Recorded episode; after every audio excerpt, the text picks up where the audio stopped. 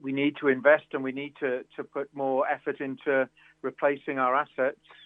Uh, on the other hand, people are, are, are, struggling to pay. So we've kept our increase for the year ahead down to 2.8%, which is quite a bit below inflation, which is uh, just north of 4% at the moment. Um, and that amounts to about another 23 pence a month uh, to our customers on average.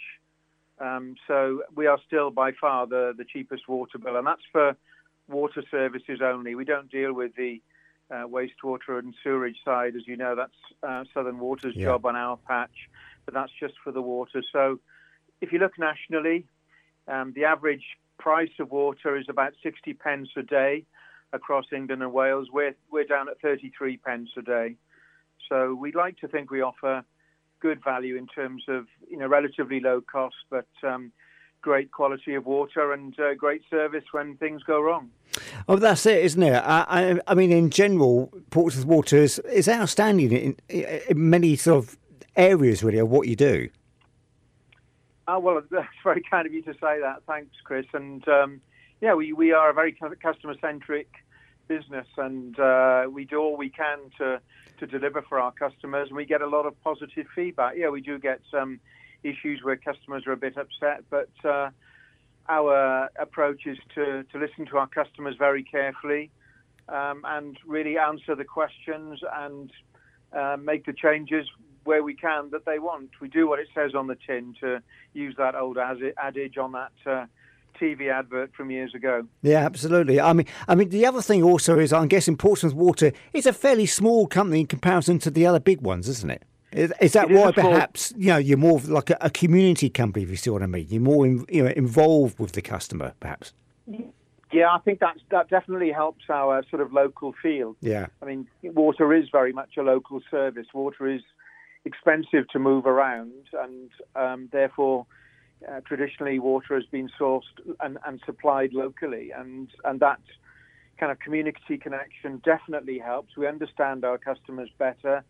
We know when a customer calls in, when they say where they live, typically the person responding on the end of the phone will know that area and live there yeah. themselves, possibly as well, and and that all helps. But yeah, we are at the small end. We supply about three quarters of a million population across our patch, and then you've got other much bigger companies in the industry who are, who are supplying, in the largest case, 15 million customers. Uh, and I think that that small scale and that close closest to customer for us is a real advantage, we think. Yeah, absolutely. I mean, this is the thing also that uh, you help out other companies too, don't you?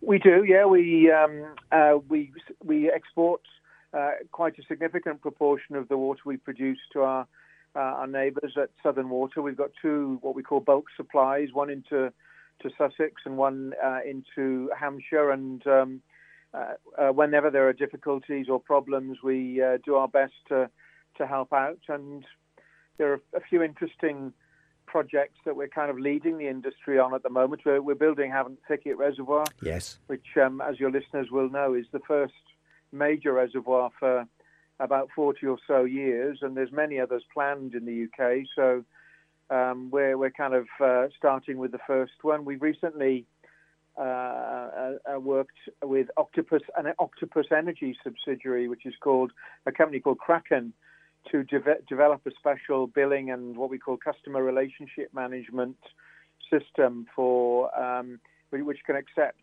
smart meters. So so the advantage of taking a system like this from energy is that smart meters already exist in energy, but in water we're just starting that journey in general, and um, therefore we needed to invest in a new system that could accept all of that uh, increased level of data and communicate customers. So um, yeah, we like to think we're we're pushing the boundaries and um, you know um, doing some interesting things. You know which we work with other water companies mm. and hmm. share our expertise and knowledge. Of course, we've got a good culture of sharing around the industry, but we like to think that as a relatively small company, we still do our bit in that particular area. I'm guessing, yeah, coming back to the, the rise in bills, uh, it's justified in some ways because obviously, you know, technology is moving on and that's enabling you to provide a probably even better service than what you're doing currently at the moment anyway. Yeah, I mean, I, I guess the the main challenge for us and for all water companies uh, looking into the future is to is to make sure, you know, with the pressures of climate change, absolutely, the, the different weather patterns mm. that we're seeing at the moment, and of course, people are concerned about the environment, and particularly in the the southeast and the east, we have the chalk streams as well, and people want to see those um, beautiful streams flourishing. Yes. Um, uh, that means that we've got to be more careful about how we how we use water.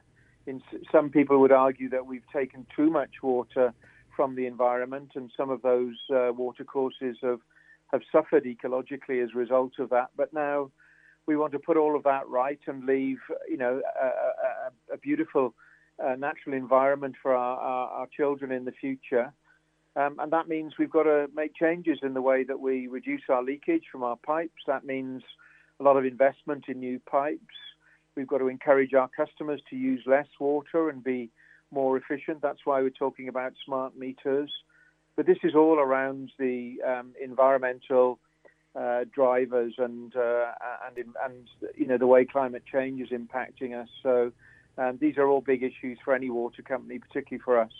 It is tricky, isn't it? It's getting the balance right, Bob, though, isn't it? Yeah, it's important to get the balance right between you know delivering a good service today and the need to invest in the future for for tomorrow. So um, we are a long-term industry. Um, some people would argue that water in this country is very cheap, maybe too cheap. It's certainly cheap compared with other utility services, particularly energy and um, you know broadband, cable TV, and so on.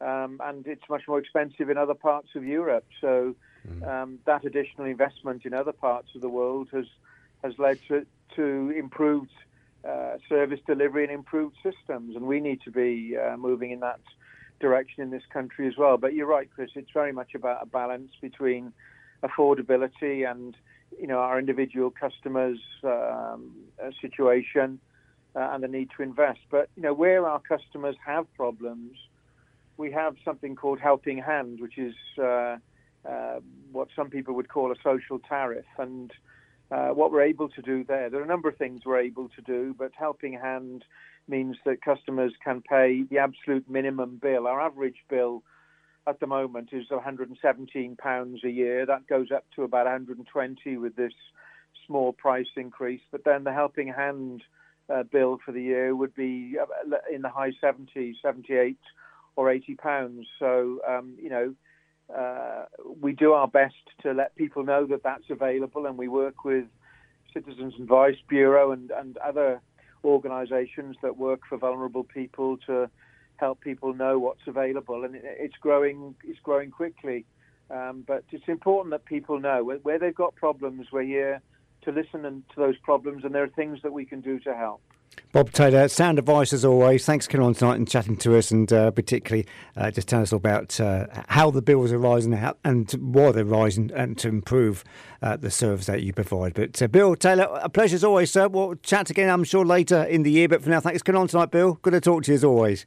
Okay, thank you very much indeed. Cheers, Bill. All the best. Take now. care. Bye-bye. Bye now. Bye. Great guy, Bill Taylor there, CEO from uh, Portsmouth Water.